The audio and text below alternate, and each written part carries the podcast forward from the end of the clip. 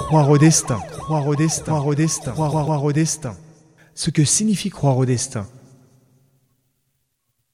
c'est croire fermement que tout bien ou mal n'a lieu que par décision et décret divin, qu'Allah fait absolument tout ce qu'il veut, que rien ne peut se réaliser sans l'intervention de sa volonté,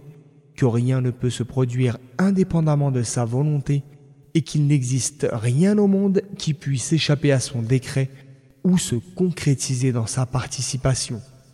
En dépit de tout cela, il a prescrit aux hommes des obligations et des interdits et a fait en sorte qu'ils soient libres de faire ce qu'ils font et qu'ils ne soient pas contraints dans leur choix, mais qu'au contraire, ces actes se réalisent en fonction de leur capacité et de leur volonté à eux, sauf qu'Allah qui est leur créateur est aussi le créateur de leur capacité à agir.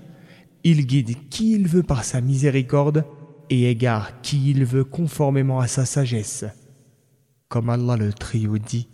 il n'a pas de compte à rendre pour ce qu'il fait, alors que les hommes seront questionnés, devront répondre de leurs actes.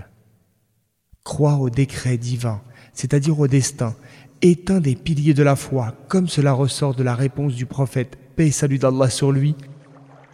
après que Jibril, sur lui la paix, le questionna à propos de la foi, El Iman, réponse où il a dit « C'est de croire à Allah, à ses anges, à ses livres saints, à ses messagers, au jour dernier, et de croire au destin, qu'il soit bon ou mauvais. » Hadith rapporté par Mouslim.